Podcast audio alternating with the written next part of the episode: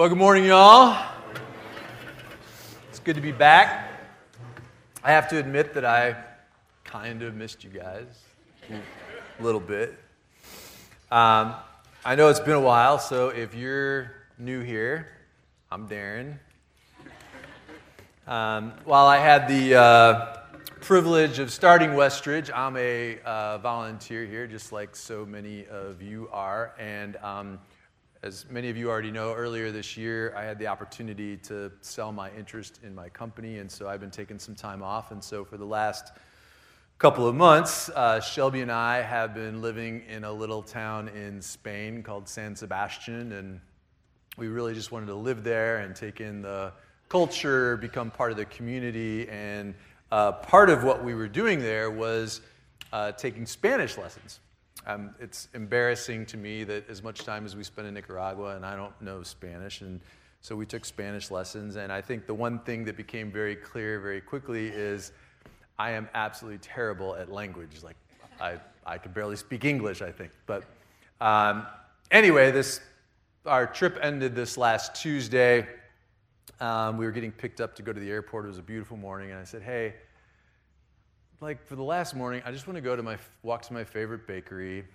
I want to get my little favorite pastry, which is like this little loaf of blueberry bread, cakey thingy, and a cup of coffee. And I want to go take it over to the Buen Pastor Cathedral, sit on the park bench in the sun, and listen to the church bells ring one last time. And so that's exactly what we did. We were sitting there just enjoying this kind of last moment in San Sebastian. And we're getting ready to go, and I realized that we haven't finished the entire loaf and we were leaving. And so I see this elderly gentleman sitting at the park bench across from me, and he's holding his loaf of bread that he had just bought, and it's still in the wrapper. And it's a pretty common thing because everybody buys their bread fresh every day, which is amazing.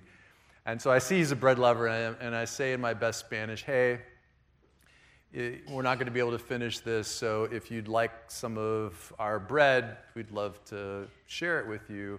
Um, and he gets this weird look on his face and he grabs his bread and he just says, no. And I thought, okay, that's a little weird, like a little kind of, you know, I'm just trying to be neighborly and maybe he's just saying, you know, he wants to have his own bread or whatever and didn't think anything of it. We, we go to leave. Shelby starts laughing and I'm like, what are you laughing at? She said, you just told that guy that you want his bread. so, thought I was going to steal his bread. So, uh, needless to say, I did not master the Spanish language while I was down there, but we had a great time, and it was just really just enjoying the simple beauty of life, which really is what we're talking about in this series um, called The Secret to Life. And there's just a a few ingredients that we're going to be talking about over the next few weeks about what we consider to be pretty essential foundational points if we're going to have this kind of joy filled, abundant life.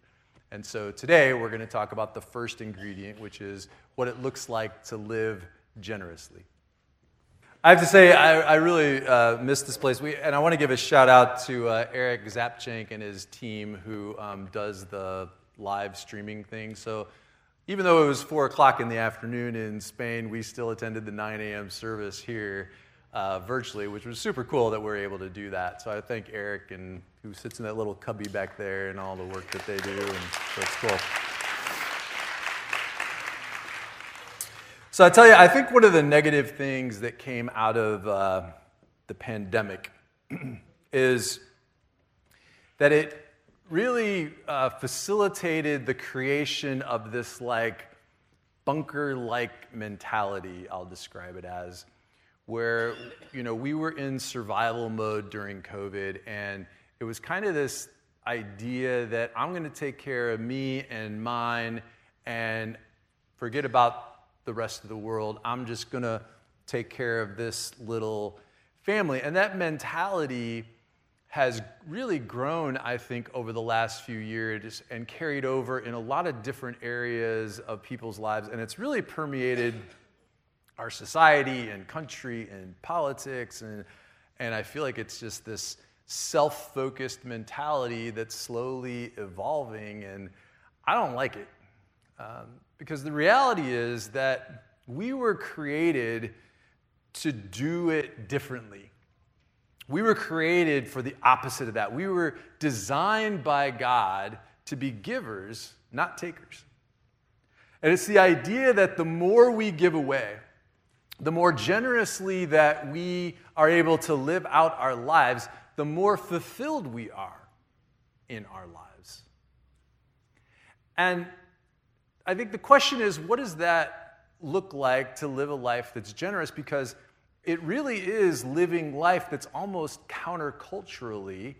And instead of walking through this world trying to get and grab as much as we can while we can, instead we walk through this world with this mindset with eyes wide open where we're looking around all the time for opportunities where we can give back and to serve and to be generous rather than to take and have this sense of entitlement like this is owed to me.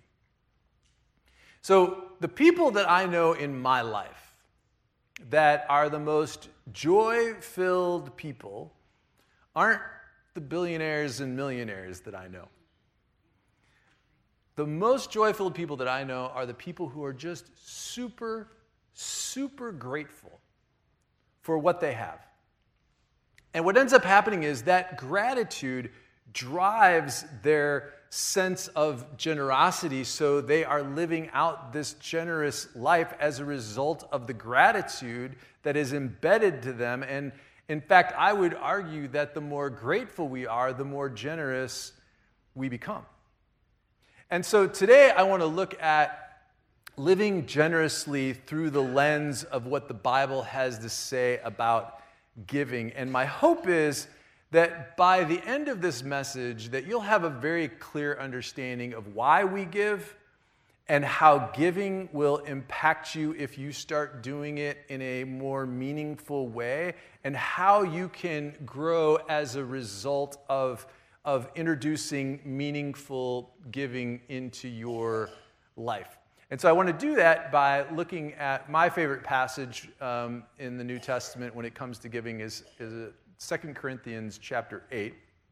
And by way of background, uh, it's Corinthians is a letter that's written by the Apostle Paul to the church in Corinth. And in this passage, he's speaking about an offering that is being collected for the church at Jerusalem, which is underwater. They're experiencing a lot of financial difficulties at this time. And so he's asking churches in the area to contribute back to the church of Jerusalem, which was kind of the mothership of all churches back then. And so while he's really asking the church of Corinth to contribute to this offering, he uses the churches over in Macedonia as an example of what giving should look like. And so in 2 Corinthians chapter 8 verses 1 through 3 and then we'll look at verse 7 he says this. Now, I want you to know what God's grace has done through the churches in Macedonia. They have a lot of trouble. They're very poor. They are also filled, however, with an abundant joy which has overflowed into rich generosity. For I can testify that they gave not only what they could afford, but far more, even beyond their abilities. And they gave of their own free will. Since you have grown in so many ways in your faith, your knowledge, your enthusiasm for God, and your love, I also want you to grow in the generous act of giving. So, Paul says to the church at Corinth, hey, as you're thinking about what you're going to do in giving, I just want to let you know what the churches over in Macedonia did. These churches have created a model for what giving should look like. And so, out of this passage, I think we can kind of extract some very strong biblical principles about what giving should look like, as well as give us some perspective about why giving is so important to our emotional and spiritual health. So, the first biblical principle is this giving is out of a response to being grateful for God's grace, not out of a sense of obligation, and I'm going to add, or guilt. Notice that Paul says here that in spite of the fact that the Macedonians were facing difficulties and they were extremely poor, they gave generously out of their gratitude for the grace of God. If you want to know if somebody has been radically transformed by Jesus, if somebody has encountered the radical love of God and really has, has experienced the grace of God, look at their giving. Because it does not make any financial sense. And there has to be something going on that causes somebody to give in such a generous way, and that something is that they have encountered God's grace. This is the foundation of giving. This is the foundation of the Christian life, which is a much longer conversation, but this is also the foundation in our perspective today. This is the foundation of giving. If we are not giving out of a response to God's grace, which is to say, our gratitude for what God has done for us, which is to say that He saved our rear ends from the pits of hell. The forgiveness that we've received, the blessings that we have been given, if we're not giving for those reasons, then our motivation for giving is off. I want to be really clear about this point. We do not give to cover a church budget. Never in 26 years have me or anybody else, yeah, I told you I couldn't speak English, uh, me or anybody else, um, we've never stood on this stage in 26 years and said, hey, you need to give this week because we're not going to be able to pay our electric bills. We're short. We're not going to be able to cover the staff's salary. Never, ever once. Because that's not what giving is about. Giving is between you and God, and that should be the motivation. Is that what you're doing in response to what God has done for you. you may have noticed that we say that all the time during the offering. We say, don't give out of a sense of obligation or guilt. We really want you to give out of a you know, response to God's grace. And we really mean that. Like, it's okay if the offering bag is passing you by. There's no camera checking to see if you drop something in the offering bag, and nobody's like judging or any of that. Giving should be this pure act that we do because we've been so radically transformed by the grace of God that we just want to do something to say thank you, and that giving is that tangible way to say thanks. Because I think there's a lot of people who believe that the church just wants my money, and while that may be true of some churches out there, it's not true of us, and it's not true of most churches. And we've made a commitment here at Westridge that we will not teach anything contrary to the Bible. And the Bible teaches very clearly that giving is out of a response to God's grace. It's not some fee you have to pay for sitting in that chair of, of going to church. It's not some giving because pastors laid some guilt trip on you about something. If your life has not been radically changed by Jesus, then don't give. It's really that simple. Paul says, and it's okay, that comes with time. Paul says the Macedonians were so filled up with gratitude to God that it just spilled out of their lives in the form of generosity. They couldn't help themselves.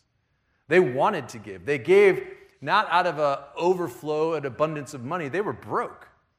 But they gave out of an overflow of gratitude in their lives. And at the core of their lives is a sense of fulfillment and joy, Paul says, because they were living this life of generosity, not because they had money. So there's this contrast going on where we give only to, um, we give only when we have money, where there's this like surplus of cash flow, versus giving out of an abundance of joy no matter how much money we have or don't have. We give something meaningful and that's really the contrast, right? Because it's, it's like, okay, am I going to give because I have money in the bank this month? Or am I going to give because this is a lifestyle that I've created where giving is a normal part of my life? Because we're giving out of response to God's grace, not how much money we have or don't have at any given time. Which brings me to the second biblical principle, and that is that giving is sacrificial. Uh, verse 3 says that the Macedonians gave not only what they could afford, but far more, even beyond their ability, and they gave of their own free will, which I think is a very important point. There was no guilt going on, there's no manipulation. They gave out of their own free will. This is a really important verse because what was taught previously was the Old Testament principle of tithing, where you are to give 10% of your gross income. I mean, 10% of your gross income, that's a lot of money, right? When you figure out your mortgage and the taxes that you pay and, and the water bill and all that stuff, it all adds up, and 10% is a big chunk. But here, tithing gets pushed aside for this New Testament teaching that we're calling sacrificial giving, which just sounds painful, doesn't it? I mean, just in case you're like not picking up what I'm laying down here, I'm going to just give you the definition. Sur- sacrificial giving is when you surrender something that is prized, like your money, or greatly valued, for the sake of something considered to be more meaningful and personally valuable. So, what it's saying is that when we give, we believe that giving to the stuff of God is more valuable than me accumulating more of the stuff of this world. Because when we develop an eternal perspective, all of a sudden we know when you die, money don't mean a dang thing. But investing in the stuff of God goes beyond the realms of this world.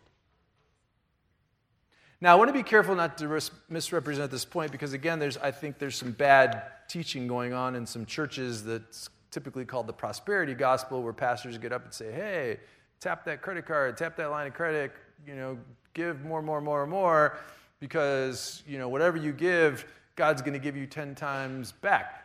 The Bible never says that. The Bible says you'll be blessed as a result of your giving, but it doesn't say you'll be blessed financially as a result of your giving.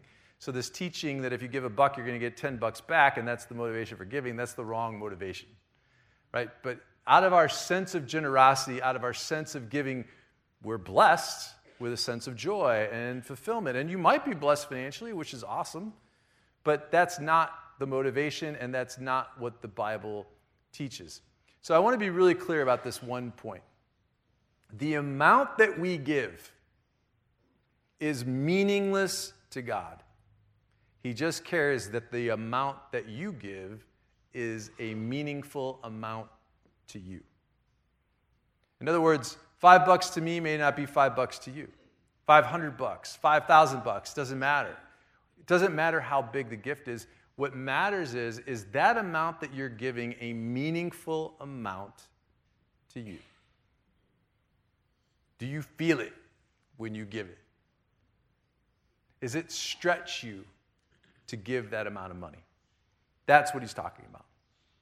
Paul was excited about the Macedonians' gift, not because it was such a big gift, because they were broke, but it was because they gave sacrificially from the heart.